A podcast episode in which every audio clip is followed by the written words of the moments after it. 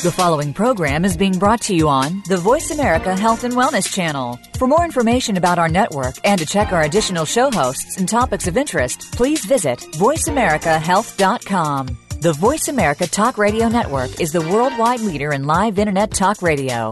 Visit VoiceAmerica.com. The views and ideas expressed on the following program are strictly those of the host or guests and do not necessarily reflect the views and ideas held by the Voice America Talk Radio Network, its staff, and management.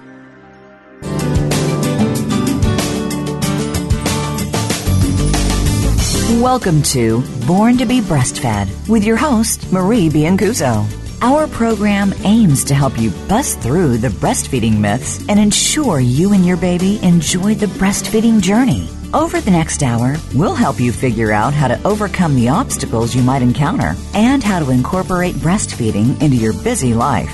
Now, here is your host, Marie Biancuzzo. Welcome, everyone.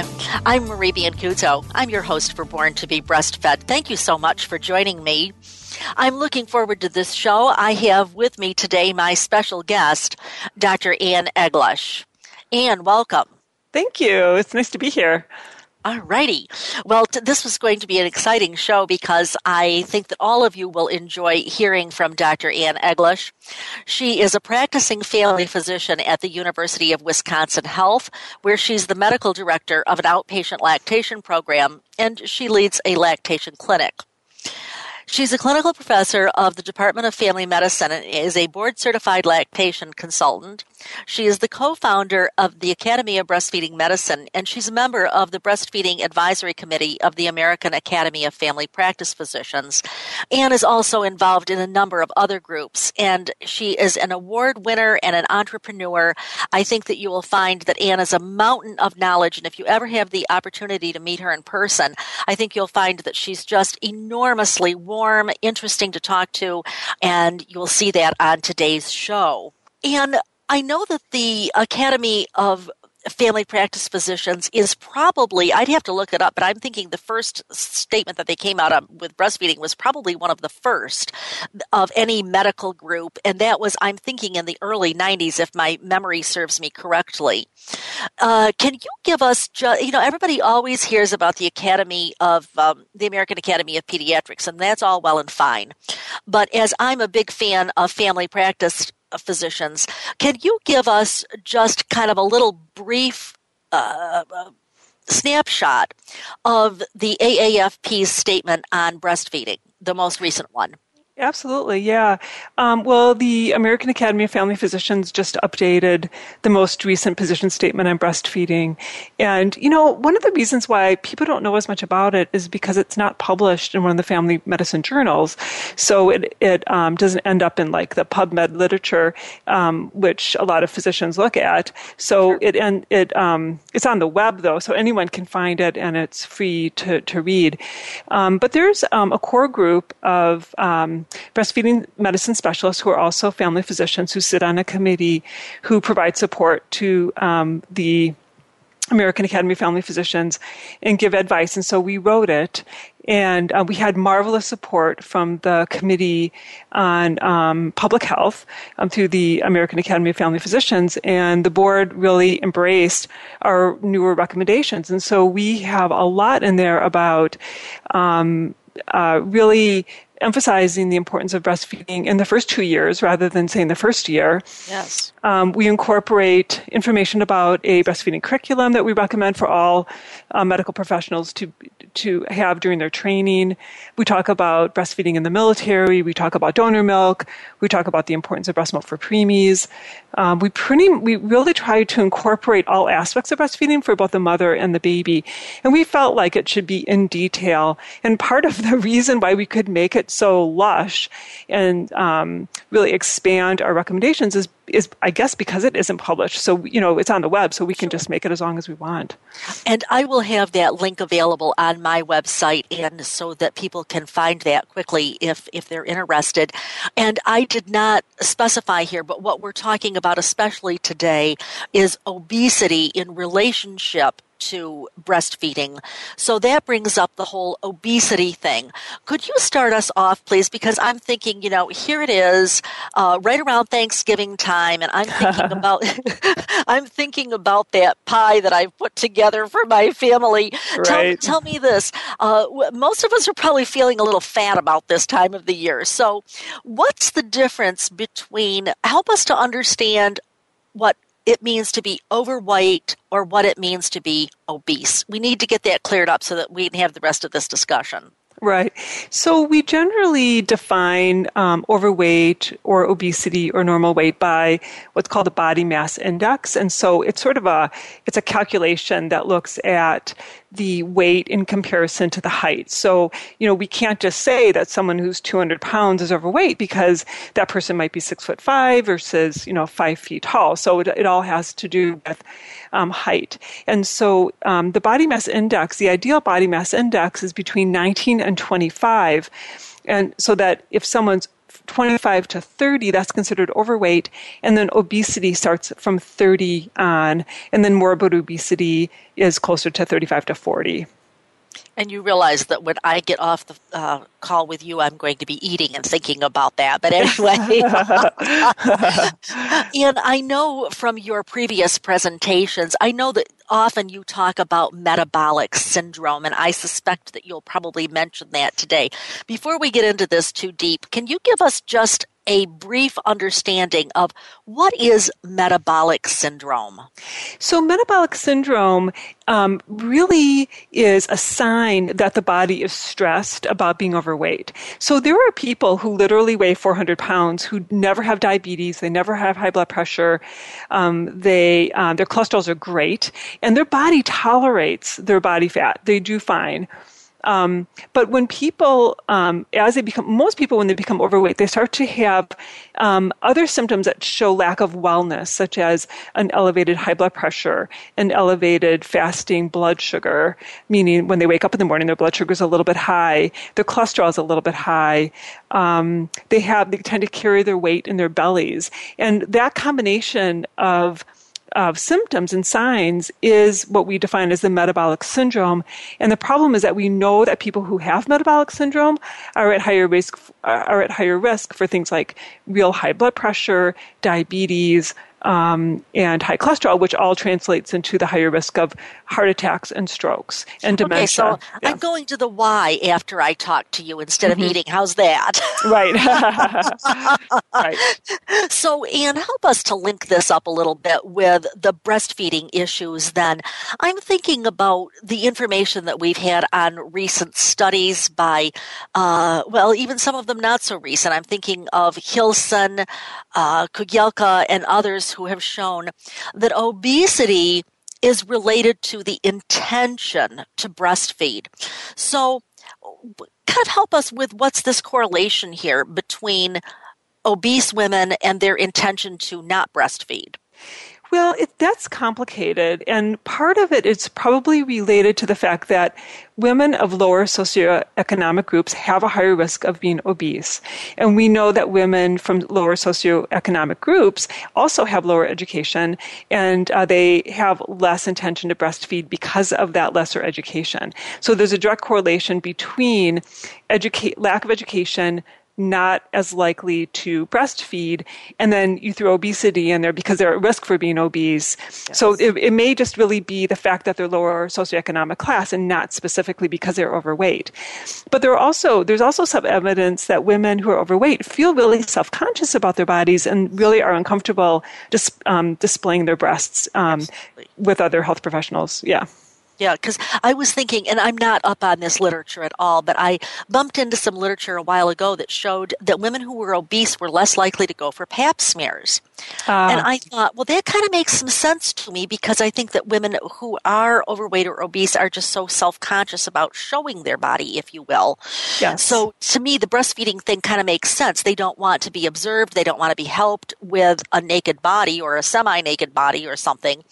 But uh, would it be fair, Anne, to say that there is, in fact, that the, the more the more likely a woman is to be obese, the more the less likely she is to breastfeed. Would that be a fair statement? I would say so. And also outcomes of breastfeeding, it just becomes sort of a snowball effect because yeah. as women weigh more, um, like getting into that body mass index between 40 and 50, the the likelihood of having breastfeeding failure is so much higher that many of these women find themselves, you know, not breastfeeding for very long because they face these incredible challenges. Yes, yes. So, and uh, intention is one thing, but the the next thing is the actual initiation of breastfeeding. And over many years of helping these women, sometimes I find that they do come in and they do say they're going to do it, but in fact, they kind of fall off the wagon uh, real real quickly. What's we know that there's some relationship there that has been noted in the literature. I'm thinking of Rosie Lee's study in 2003 and certainly others, but uh, can you address that a little bit? What do you think that's all about? I think it's multifactorial. I think uh, one issue is that women who are obese have more complications from labor and delivery. So they may be more likely to be on magnesium or be separated from the baby. They're more at risk for having a premature infant. So that in itself puts them through challenges. Um, so, for example, now many women, after they deliver, if they're separated from their baby, they're asked to pump and also manually express. Well, it's really yes. hard to manually express really large breasts. Absolutely. So they may feel like, you know, they don't have the support support and may feel uncomfortable with that. Um, so so there's those there are those complications there's also you know the physiologic issue is that many of these women their milk is delayed in, in coming in and we're not 100% um, we don't have a great understanding of that there are definitely some good clues that we have in studies as to why it takes the milk to come in later but then they're facing these issues of oh the baby is not gaining well and they already have kind of a poor self image of their bodies. Yes. And they may feel like, okay, I knew I couldn't do it. I knew yep. my breast wouldn't be able to do it. And so then they stop. And there's one third thing I just want to mention that sure. these that studies show that women who are obese are less likely to ask for help from health professionals. Yes, that's true. Mm-hmm. Yes, you know, eh, and I was also thinking as you were talking that I wonder if there is some relationship between the fact that a woman who has trouble setting a weight loss goal and achieving it might be the same woman who has trouble setting a goal for breastfeeding and achieving it. I'm more and more interested in this idea of uh, goal setting and beating yourself up when you don't meet the goal. I, I really believe that's a. I, I've not seen a lot of research on that. Maybe you have. I don't know if it, I have not seen it. Am I wrong? I don't know. I'm I'm not I, that I, I wouldn't know. I mean, obviously, I mean, clearly there are women who are overweight who are very very successful with whatever they do. So that's true. Um, that's you know, and so, but for many women um, and men too, um, their obesity um, can be related to um, eating as an outlet of stress, like their stress yes. management incorporates yes. eating, which, you know, is so deeply ingrained in our society. So yes. I'm not sure that I would think about that as like trouble. Yeah, with goal setting. Yeah. Yeah. Mm-hmm. Well, I just, uh, as I said, I've never seen any research on that, but I have had that wondering on the other hand, you do make a really good point, which is there are plenty of uh, women who are overweight who have been successful. Uh, I think of myself as pretty successful, but I'm most certainly overweight. So got, got an N of one right here. Uh, this has been so informative. Uh, I am here today with Dr. Ann Eglash. We're talking about obesity as related to breastfeeding. I'm Marie Biancuzzo, your host for Born to be Breastfed.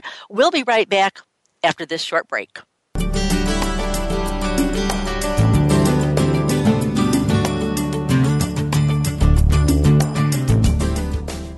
Breastfeeding Outlook, owned and operated by Marie Biancuzzo, is America's premier provider of breastfeeding education. If you're a nurse, lactation consultant, dietitian, midwife, physician, doula, or other professional, Breastfeeding Outlook is your source for CERPs, nursing contact hours, and CEUs to meet your certification or licensure requirements in all 50 states.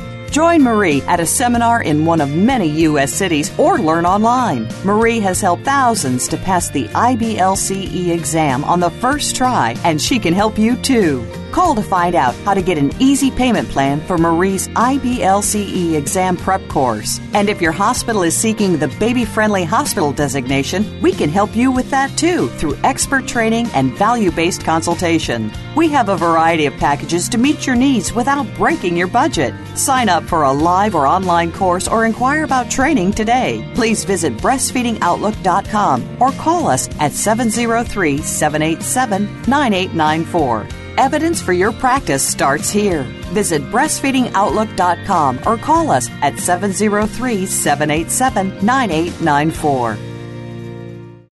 NuAngel manufactures environmentally friendly and hypoallergenic cotton products for breastfeeding mothers and their new angels. Feel the difference. Soft, absorbent, and breathable patented, patent pending, and award winning products designed by a certified lactation consultant. Look for NuAngel, biodegradable, disposable, and cotton washable nursing pads, natural cotton products, and other unique items. Made by mothers for mothers in the USA. By N U A N G E L for your new angel at www.nuangel.com and www.amazon.com. What's the weirdest place I've ever done it? Probably at my niece's high school musical during intermission. I've done it on an airplane. In our minivan while his mother was driving. Hi, Mom. What's the weirdest place I've ever pumped? Probably the car dealership. In the bathroom at my sister's wedding. Finding a good place to pump can be hard. Donating breast milk is easy. No matter where you've pumped, you'd make a good donor to the Mother's Milk Bank at Austin. Learn how your milk can save lives at milkbank.org slash good donor.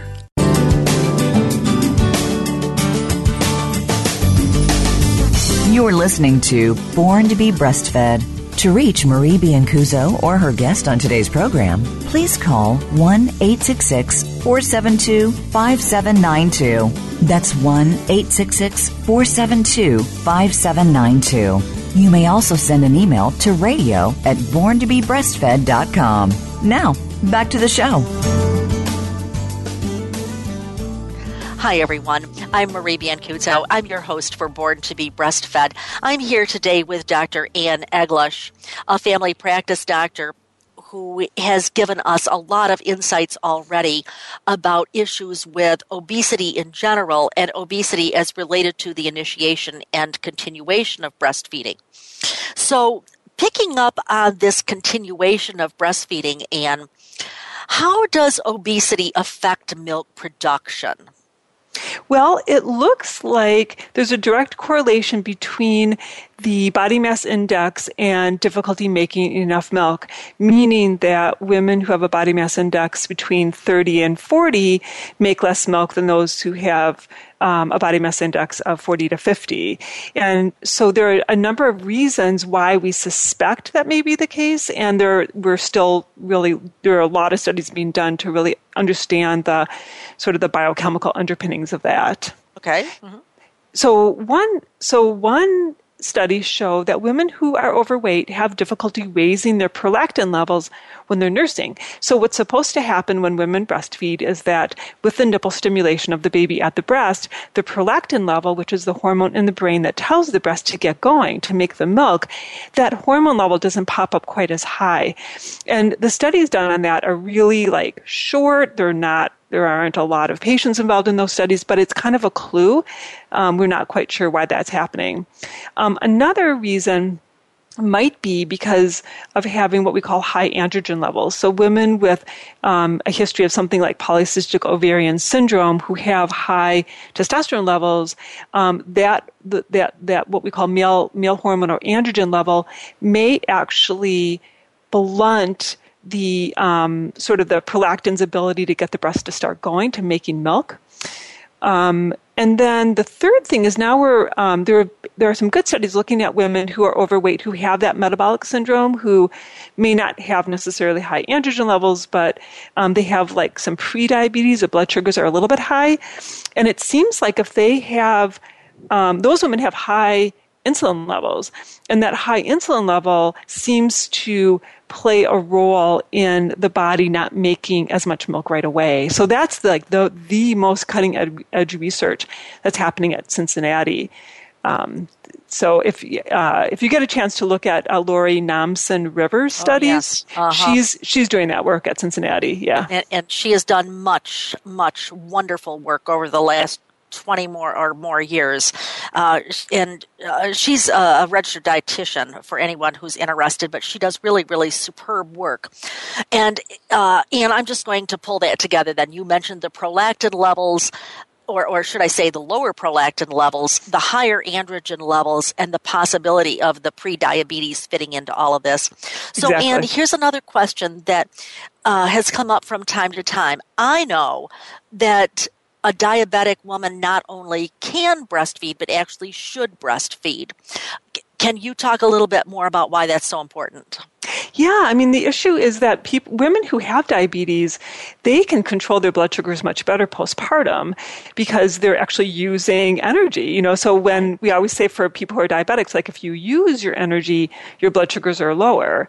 Um, and so this is of great benefit for women. And I've had a number of type 1 diabetics, the women who, you know, have juvenile onset diabetes, who have diabetes not because they're overweight, but because they um, don't, their bodies don't make enough insulin. And their blood sugars actually remain very stable. They do fine. Um, some women are scared. They're told that their blood sugars will be a mess when they breastfeed, but they do fine.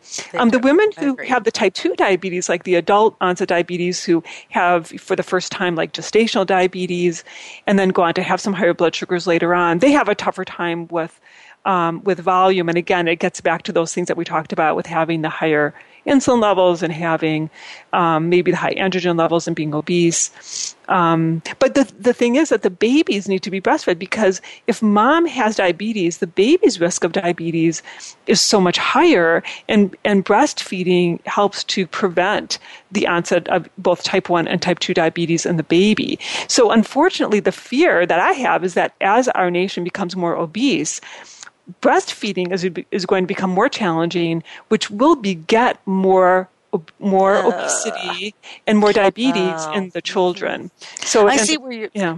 I see where you're going with that. You're saying it could really be a downhill spiral here for our right for our species, ah. basically. Yeah. Yes. Yeah. Yes. Uh, it's I have found that usually when I'm trying to motivate people to breastfeed, I try to pick on the thing that really does uh, strike them as being a risk. And certainly anybody who is a diabetic knows that that risk of being a diabetic is very high. And so sometimes I can sort of approach it with the standpoint of, look, you know, you don't want to bring this onto your child as well. And I also think that generally women who are pregnant or breastfeeding tend to be a little bit more receptive, if you will, to what they're doing for the next generation. They so, do, yeah. Mm-hmm. Uh, yeah, it, it, it's interesting too that, as you say, the more obese we become, uh, that problem is going to just buy us more long term problems. Yes. Anyone who's interested in this obesity trend needs to go to the uh, site of the the Centers for Disease Control, the CDC. It's cdc.gov, and they've got all sorts of very frightening statistics. Uh, Dr. Eglash is in uh, Wisconsin. I am based in Virginia, just outside of Washington, D.C. Uh, but wherever you are, you can tell what the uh, obesity level is or the overweight level for your state this year as compared to 20 years ago or whatever you want. And uh, as I hear her talking, it really seems to me that we are, in fact, getting that downhill spiral. So, Absolutely. Anne, tell us about this. A, a lot of times, what I find is that put aside the body image issue or exposing yourself or being seen or helped or whatever. Put aside all of that. I have seen women who are, in fact, willing to breastfeed. They don't mind being observed or helped or whatever. But the fact of the matter is, getting that baby's little tiny mouth on that big breast, at least in my experience, is often. Uh, very discouraging for mothers.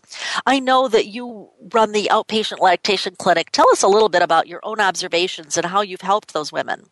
Well, I would say that obesity is not always related to size of the breast. Um, well, that's true. Yes. Yeah. So, yeah. yes, um, so yes. even women who are normal weight, who maybe are mildly overweight, can still have really large breasts. Absolutely. And um, but women who are morbidly obese, like you know, where their body mass index is over 40, where they may be you know close to you know 250, 300 pounds, they oftentimes have larger breasts and with more body fat. And uh, yeah, it can be really difficult for them to get their arms out far enough to hold the baby in front of the breast.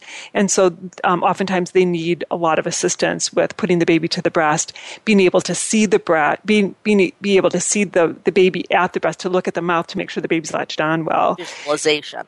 Right. And then just being able to uh, manually express their breasts can be more challenging too. So, yeah, that, that definitely can be an issue that can lead women to not be successful in breastfeeding. I've never seen any literature on this, but just in real life, it seems to me like the women with the big breasts often have more incidents of candidiasis. Have you seen that in your practice as well, the yeast? Uh, no. No, no. I have not noticed that. No. Mm-mm. Okay, well, then I could be goofy or, or maybe I maybe no, I, I just live further south than you do where it's hotter. I don't know. But anyway, that might, that might be the case. I mean, the thing is that women who have really large breasts um, will have more chafing in what we call intertrigo, where there's a rash that occurs in skin folds, like under the breast, between the breast and the chest wall, where there's you know you know areas that don't get aired out sure. very much. And so I do see a lot of rashes under the breast, and oftentimes that's a combination of just general irritation plus yeast. And so that may be why you're seeing that. But yeah, it's it really doesn't get hot for very long up here in Wisconsin. I would think. So, so Ian, tell us about this. What about women who are considering bariatric surgery that is stomach stapling? Uh, what how does that fit into the whole breastfeeding equation? Well, um, women, um, if they're going to have um, some sort of um, stomach bypass or bariatric surgery, definitely should be encouraged to do it before they become pregnant. Um, I've yes. seen some women become pregnant while they're like right after they had surgery, which is more challenging for them because it's hard for them to get their nutrients. But these women do fine. They do absolutely fine. And it helps because if they lose weight, their risks during pregnancy are so much lower. Their success with breastfeeding is improved because their, you know, their blood sugars are better. Their body fat's down. Their insulin levels are down. So it's a great idea. It's a you know I, I think for some women it's a it's a marvelous um, option and can be extremely successful for women. There are some nutritional issues that we watch for mm-hmm. women who've had bariatric surgery, just making sure that the baby's um, receiving adequate B12 through her breast milk and that um, her like her her levels of um, vitamins are fine in her bloodstream. So it's good for her if she's going to consider this to have the bariatric surgery, wait, because it takes like a good year to sort of get back on her feet again in terms of her nutritional status. And then um, once she has the go ahead from the bariatric surgeon that she's, you know, sort of flying, you know, at a stable level nutritionally, then she could get pregnant. And Ian, would it be fair in the couple of minutes that we have left, would it be fair to say that that is true also of the quote lap band surgery? I did not specifically mention that. Yeah, um, you know, I don't see as many lap bands um, okay. here in Wisconsin, so I don't have a lot of experience with those. But um, yeah, any um, anything that can cause a reduction, you know, um, like a rapid weight loss, yes. um, can lead to, you know, decrease in nutrients. And so just once that weight loss has stabilized out and her nutrients look good, then um, getting, then becoming pregnant should not be an issue and breastfeeding should be less, there should be a greater likelihood of success if she success. Sure. Yeah. Mm-hmm. And I'd just like to follow up and say that anyone who has had that type of surgery needs to look at all, their complete nutritional status. Although Dr. Eglash uh, correctly mentioned that B12 is usually the big thing, but the whole nutritional status thing is something that just needs somebody just needs to be monitoring that and make sure that all is well. When we come back, uh, we're going to be talking about the impact of lactation's effect on obesity, whereas just now we finished up talking about the impact of obesity on lactation. So we're going to kind of tip this upside down, talk about it from the other direction. I'm Marie Biancuzzo. I'm your host for Born to be Breastfed. I will be back with Dr. Ann Eglash right after this short break.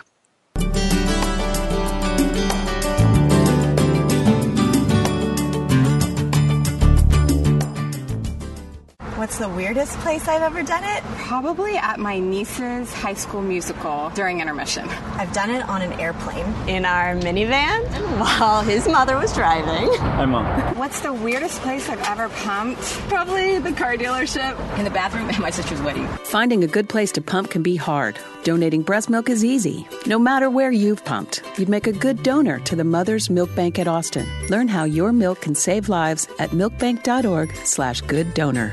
Breastfeeding Outlook, owned and operated by Marie Biancuzzo, is America's premier provider of breastfeeding education. If you're a nurse, lactation consultant, dietitian, midwife, physician, doula, or other professional, Breastfeeding Outlook is your source for CERPs, nursing contact hours, and CEUs to meet your certification or licensure requirements in all 50 states.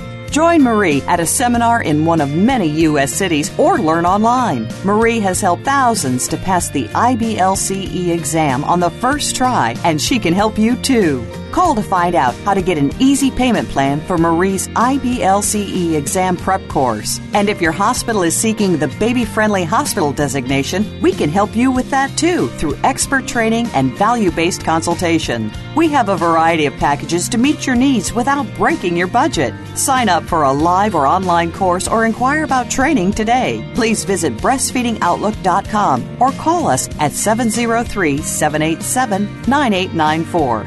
Evidence for your practice starts here. Visit breastfeedingoutlook.com or call us at 703 787 9894. NuAngel manufactures environmentally friendly and hypoallergenic cotton products for breastfeeding mothers and their new angels.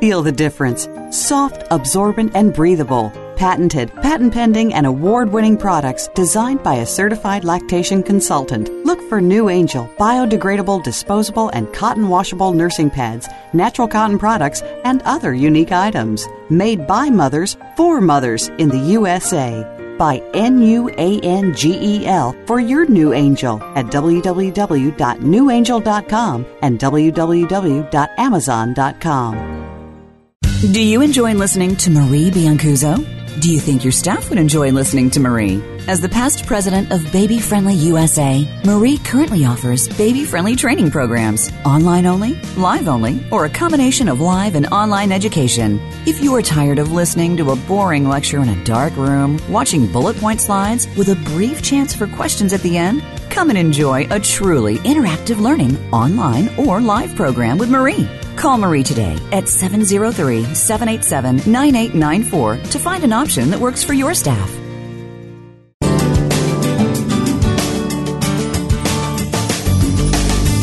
You're listening to Born to be Breastfed. To reach Marie Biancuzzo or her guest on today's program, please call 1 866 472 5792. That's 1 866 472 5792. You may also send an email to radio at borntobebreastfed.com. Now, back to the show.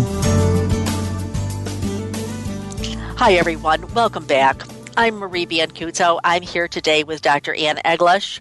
In the previous segment, we talked about the impact of obesity on lactation. So we talked about prolactin levels and uh, diabetic women and bariatric surgery and all of that. Now we're going to talk about really the impact of lactation's effect on obesity. So, Ann, what do we know about the relationship of weight loss and postpartum loss uh, as related to uh, breastfeeding? Well, that is very interesting. You'd think that a woman who's putting out 500 to 1,000 calories a day in her milk yeah. would lose weight rapidly. And some yeah. women, like, just really lose that weight rapidly. Like, they just, you know, are back into their skinny jeans in a week. Um, and, you know, after losing the baby, you know, losing the 20 pounds of the baby, the water, and then that first week of sweating and maybe not being as hungry and starting with this milk production, they really can lose a lot of weight fast. And some women have trouble maintaining their weight. But there's there is a group of women who just cannot budge with their weight, no matter how much they restrict their calorie intake. So that's why the lit- the research does not really support this um, strong message that oh, you know, you breastfeed and you lose all that baby weight. But you know what happens is that women who nurse if they're not losing that weight, like that extra 10 or 20 pounds, as soon as they stop nursing, it's like it just falls right off. Absolutely. yeah, I totally agree. Yeah. They, they will be like kind of stuck. And Right. then all of a sudden, when they wean, it's like some magic wand just came over them, and all of a sudden they just drop that weight. That, and at least for me, I do not, and I have never promised women that they will lose weight faster. Right. Because I feel like that's one of those things that then if it doesn't happen, then I feel like I don't look very genuine or very informed or whatever. Right. And I've just seen that situation where uh, it's true that some of those women can drop that weight in no time flat. But uh, Right. and and and help me on this. When I have read those studies, I have seen mixed results, and I have seen mixed results in practice. Would you agree on both fronts? Yeah, absolutely mixed. Yeah, people complain to me all the time about how how come I'm not losing weight, and you know we do talk about calories, and I'll sometimes um, have them use like a calorie counter thing like a loseit.com or Oh, yeah. MyFitnessPal, just so they can look at calories. Because sometimes you know, like if you've ever been to a party with a bunch of breastfeeding women, they're hanging around the food table Food because table. You just are so hungry. You know, you're so Yes. hungry when you lactate, and so it might be that they're taking in too many calories. Um, but um, so sometimes I have I just say you know go look at the calorie counter, add in an extra like 750 calories for lactation, just to give yourself you know that room. Um. But but generally, so I get. But if they really say, you know, look, I got my gosh, you know, I'm only taking in 1500 plus, you know, adding in the 750 for lactation, and they're still not losing weight, then I'll say, you know what, your hormones are just they have you stuck, and I, we don't we don't really have a great understanding of why that happens. But the studies, what they need to do is they need to follow women long enough to look at them like six months after they wean to really see what happens to their weight, um, you know, over that longer term rather than just saying, oh, over three to four months, women who this, you know, women who are nursing may not be losing as much weight as what we thought. You see what I'm saying? Because again, they drop that weight when they wean. Yeah, and and do we know? Is there any study that says that eventually, eventually, that the breastfeeding mother is more likely to actually get to her pre-pregnant weight? Well, the the, the research shows that um, women so, in other who words, I'm talking about a, a result, not speed. Right, exactly. Right. Okay. So the research um, that has been documented pretty well by Alison Stuebe when she Oh, yeah. um, went went and looked at like women's health studies, you know, the nurses study, all that like huge body of data that they have, and looked at um, breast history of breastfeeding. Women who have a history of nursing their kids, um, they have a lower risk as an older adult, like in their late 40s and 50s, of having heart disease, diabetes, and obesity. So um, her theory i that I've read in one of her articles is that when women become pregnant, um, you know, women are prone to gestational diabetes, and their bodies are less sensitive to their own insulin. So um, they almost develop. Almost everyone who's pregnant develops what we would call the metabolic syndrome. You know, they gain weight in their bellies, of course, Right, right. but their their blood sugars are higher, you know, because a lot of people have these borderline, you know, fasting blood sugar levels. But they basically all become a little bit of a metabolic syndrome. And then the idea with lactation is that it it um, it resets the metabolism again Oh, in order that. to become more sensitive to one's body's insulin. So that's why we see a lower risk of diabetes in women who breastfeed. So if a woman has to, has a history of gestational diabetes, I tell her, you know what, you're so if she has gestational diabetes, she has a 40% risk of having diabetes in, in the future as an adult. Yes. And if she um, breastfeeds, then her, her risk is much lower. She doesn't have that 40% risk. I love the word you use. You said that lactation resets the metabolism. And one of the things that I have found over the years of just being a, a simple nurse with just observational skills is that lactation really normalizes the woman. And Yes, exactly. we need to keep in mind when somebody says, oh, but you can't whatever because of breastfeeding. Well, wait a minute. You know, breastfeeding is the norm. Exactly. I had this discussion with Kathleen Kendall Tackett a few uh, uh, podcasts ago where we talked about how no, breastfeeding does not put you at risk for more postpartum depression. And you're Right. saying the same thing. Breastfeeding does not put you at risk for obesity. Breastfeeding really puts you back into a situation where you are more like the pre-pregnant state and it is that breastfeeding is normal it's what you're supposed to exactly. be doing yes it's yeah. really important for you it's really important for women's bodies i mean not only to reset their metabolism so that they're healthier but also you know for improved bone strength the research is we don't have enough research on that in that matter but we need that bone remodeling that yes. happens with breastfeeding the lower risk of breast cancer is huge, huge. That, and we don't talk enough about that that is no, so important it, um, the lower is. risk of ovarian cancer cancer, endometrial cancer, um, and the low, and there is a lower risk of um, postpartum depression. And you know, the brain, like all these studies that are coming out now, looking at um, the um, function of the woman's brain when she nurses, like those hormone surges that happen during nursing, really have a permanent effect on the brain. Like women are more productive, they definitely bond more with their babies, they have a greater sense of love and attachment to children, particularly to their own children. I mean, it, it's pretty astounding the difference in the brain of the woman who's nursed and the brain of the woman who has not nursed. Absolutely. And I think that we really talk a lot about, and this was one reason why I wanted to get the focus on the mother today. We talk about a lot about the benefits to the baby or even the long term effects uh, to the baby, but we don't really talk a lot about that. Uh, effect that is a long term for the mother. Uh, so tell me this, Anne.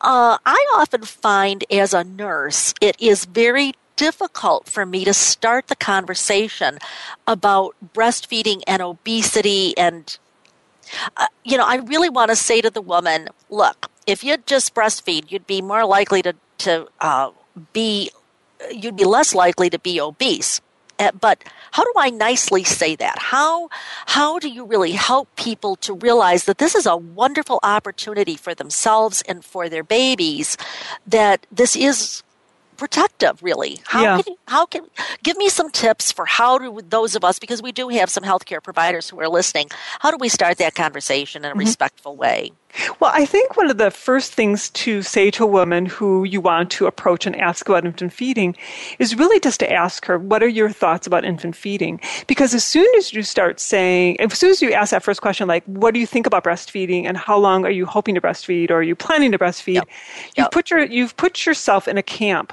You've yep. put yourself on a side. And if the woman yes. may feel like, okay, here's a breastfeeding Nazi, I'm going to just clam up and not say a thing. they, and get, so, they get defensive. Right. But if you say, what do you think about infant feeding? They see the door open and then they can be, I feel like I can have a more honest conversation with that woman about what she's thinking. And, you know, I think it's all about breaking down myths. So um, I don't target right away, like, you're overweight and you need to be breastfeeding because, you know, quite honestly, I know she's going to have challenges, that, right. that she has a higher risk for challenges. Not, of course, there are many women who are overweight who do a great job with breastfeeding. They make oodles of milk and they donate to our milk banks, you know. That's so true. we can't and so we can't be judgmental about that. But um, I think, and and it's and yes, it's important for obese women, but it's important for every woman, you know, because of the risk of breast cancer and uh, brain development and things like and bone strength and things like that for you know every woman. So I like to treat all women equally and just say, you know, what are your thoughts about um, infant feeding? You know, what are your plans to feed the baby? Because you know they're going to feed the baby. You just need to know what their thoughts are, and then start. Um, uh, talking about, like with her responses, start to investigate more if she has uh, uh, myths or um, ideas that um, that sort of t- stand in her way about breastfeeding, and, and start to educate on, based on what her thoughts are. Well, yeah, because sometimes uh, talking about this whole body image thing, there are lots of women who think that, that breastfeeding is going to ruin their breasts or ruin their figure. And of course, that just is totally a myth. It just doesn't work at all. Right. But certainly in the situation where we've got somebody for whom uh, body image may be a, a factor, that carefulness is important. I think it's interesting too, Anne. You know, for years, when people have said, "Oh, we're running the breastfeeding class at the hospital, and we really have trouble p- getting people to come," and blah blah blah, and one of the things that I often say is, as soon as you start calling it a breastfeeding class, remember that anybody who's not interested in breastfeeding is not going right. to show up. Exactly. And it should be an infant feeding class. Yeah, absolutely. Because I really feel like when you are, if you're, if you're really trying to catch those people that are a little undecided or uh, may feel like, I, I, I think that people don't want to choose something that they don't know about or they don't know the effects of. And so it's like, okay, fine. Well, everybody else bottle fed, so I'm going to do that too. Right. So I'm totally in your camp on this one. Yeah. Um, and can, before we close out this segment, can you just very briefly address for us anything about obesity and cesareans or child spacing, either one? Um, well, obese, obese women are more likely to have C-sections, especially as they um, have a higher uh, body mass index. So women who have a very, very high body mass index have such a higher rate of um, C-sections because of concerns about infant growth, um, emergency crash C-sections because of um, uh, preeclampsia or eclampsia, um, infant size. If a if a baby is perceived to be too large, they'll do a C-section. So they do have a higher rate of C-section. Um, what was the other question about? Uh, uh, yes, I was just uh, oh d- child spacing, and as we're coming up on the break, I will just kind of pull that together with. I have read the, the research that shows that child spacing is also an important part of getting back to your pre pregnancy weight. Have you seen that in clinical practice? Um, I think yes, because if women have more time, if they're dealing with their weight, you know, if they're eating yeah. healthily and back to exercise, yes, then they have a chance to def- definitely get back to their pre-pregnancy weight. Yes, yeah, if they go from Right. Yeah. And they're going to nurse, and you know they're going to nurse longer, obviously, if they're don't if they don't become pregnant right away again. So that gives them the chance to lose some weight if that truly happens. But then, of course, as we talked about, when they're done nursing, they'll drop that weight too. True. So mm-hmm. true. I've been talking with Dr. Ann Eglash.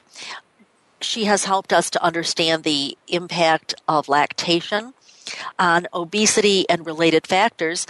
When we come back, we'll try to be wrapping up this session with some practical tips. Don't go away. We'll be right back after this short break.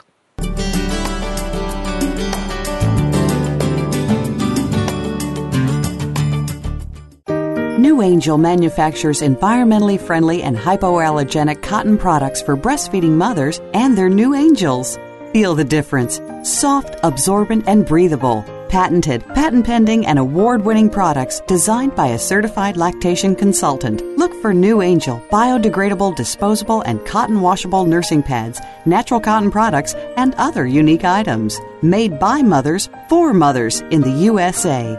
By N U A N G E L for your new angel at www.nuangel.com and www.amazon.com.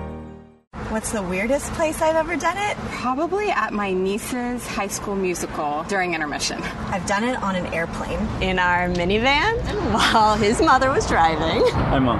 What's the weirdest place I've ever pumped? Probably the car dealership. In the bathroom at my sister's wedding. Finding a good place to pump can be hard. Donating breast milk is easy. No matter where you've pumped, you'd make a good donor to the Mother's Milk Bank at Austin. Learn how your milk can save lives at milkbank.org slash good donor.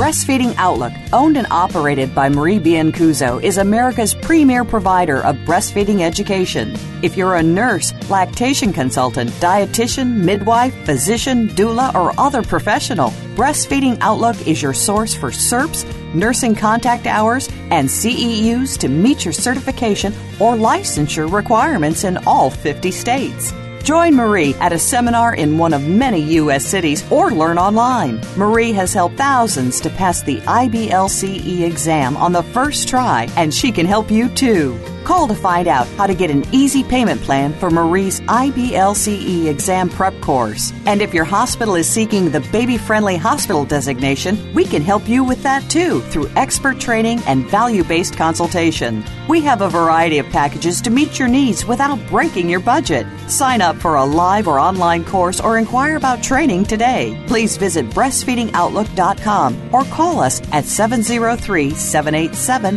9894. Evidence for your practice starts here. Visit breastfeedingoutlook.com or call us at 703 787 9894.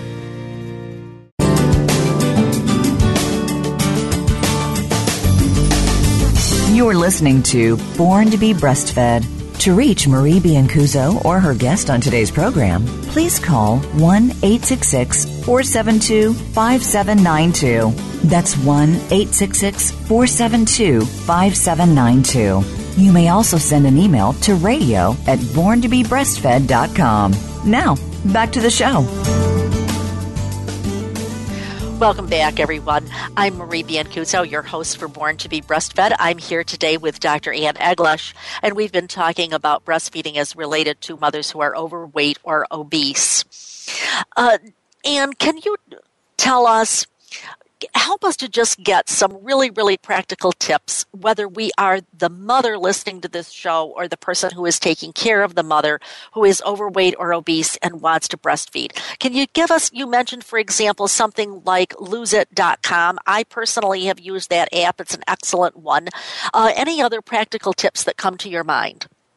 Well, I think that um, for women who are overweight um, or who are obese, especially if they know that they've had um, some mild gestational diabetes um, or they've had a history of ele- elevated blood sugars before pregnancy, um, or they have a little hypertension, those women are more at risk for not having sufficient milk in the first couple weeks.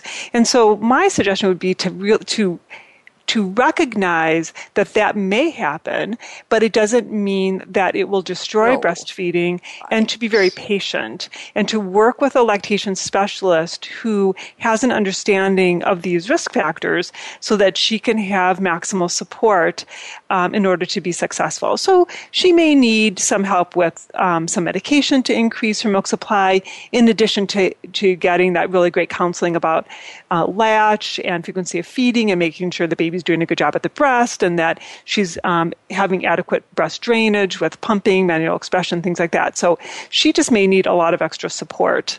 So, those are things that we would recommend for any mother with a situation where she didn't have good milk production or good milk ejection or good milk transfer. It's just that it becomes more more on the radar, so to speak. Right, more on the radar. Because, you know, the yeah. worst thing in the world is when the baby is like, you know, not getting enough milk. And I've seen situations where obese women are told, just keep the baby at the breast, just keep the baby at the breast. And they have a delay in their milk coming in. And so yeah. then that baby by day three or four is down, you know, 15% from the birth weight, which we don't, you know, we don't want the birth weight. Don't we don't want there. the weight. Exactly. And then the baby's at risk and maybe the baby has a seizure, gets readmitted. And, you know, that's unnecessary. Like that anticipatory guidance teaching families early on, well, here are some risks that you may have. Let's watch this baby closely and providing that yeah. safety net for the families is important.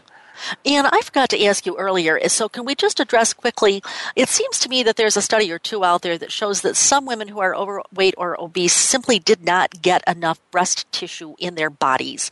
Is there a truth to that? And uh, can you address that just briefly, please? So this is not 100% understood, but um, there there are a number of um, stages along the way where this can happen. So we know that women who are obese as teenagers, when they're going through that preteen and teen stage and developing their breast tissue, if they have elevated um, fasting insulin levels and high testosterone levels early on, they may not have the breast changes um, to develop normal sized breasts. And so you can see some obese women who have breasts that almost look prepubertal. Yes. And those are women who mm, uh, oftentimes don't have the, like the, the, the seed in the breast that's actually going to develop into that lush tree that we want to develop in the breast in order to make milk. Um, the other, so some women, um, have that happen, some women um, develop polycystic ovarian syndrome later, and probably because of having high testosterone levels or high what we call androgen levels during pregnancy, they also may not notice very many breast changes during their pregnancy as well. So, so again, this kind of goes into the whole be vigilant, have anticipatory guidance. And and for for those of uh, people who might not have joined us in the first segment or or the second or third segment, can you just pull together some of the take home messages that you have for us today as related to hormonal changes, weight gain, weight loss, type 2 diabetes? Can you just summarize for us the kinds of things that you've gone through?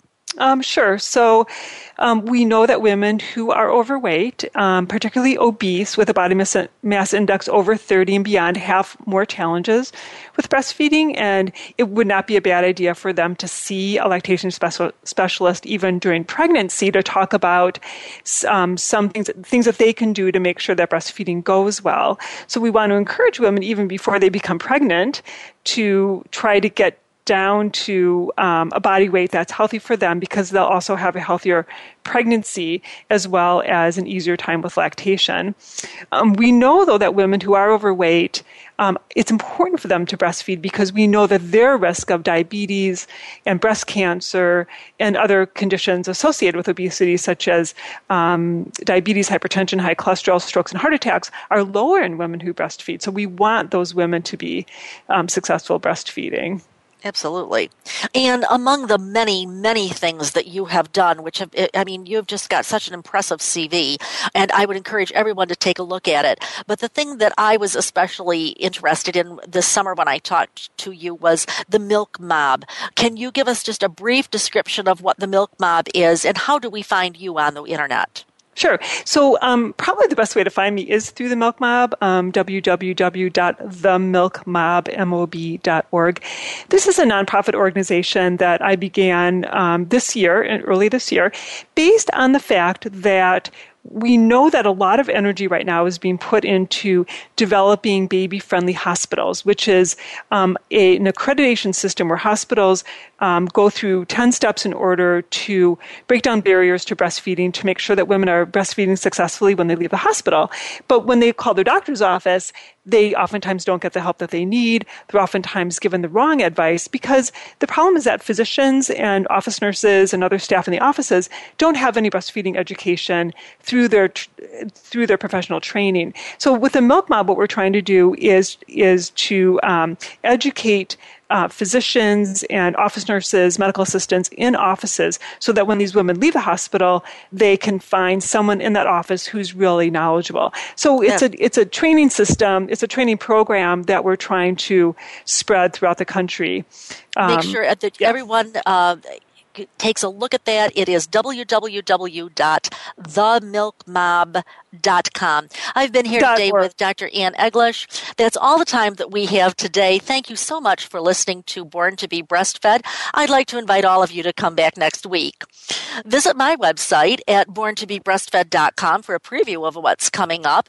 And if you are a professional who's interested in professional continuing education, take a look at my professional site. It's www.breastfeedingoutlook.com. Uh, I am your source for evidence based practice and education on the web and sometimes in your city.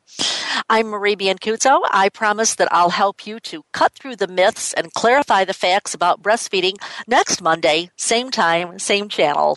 In the meanwhile, remember, your baby was born to be breastfed. Have a great week.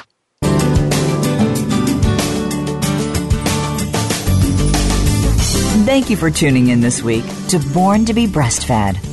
Please join Marie Biancuzzo next Monday at 3 p.m. Pacific Time, 6 p.m. Eastern Time on the Voice America Health and Wellness Channel. This week, do its best for you and your baby.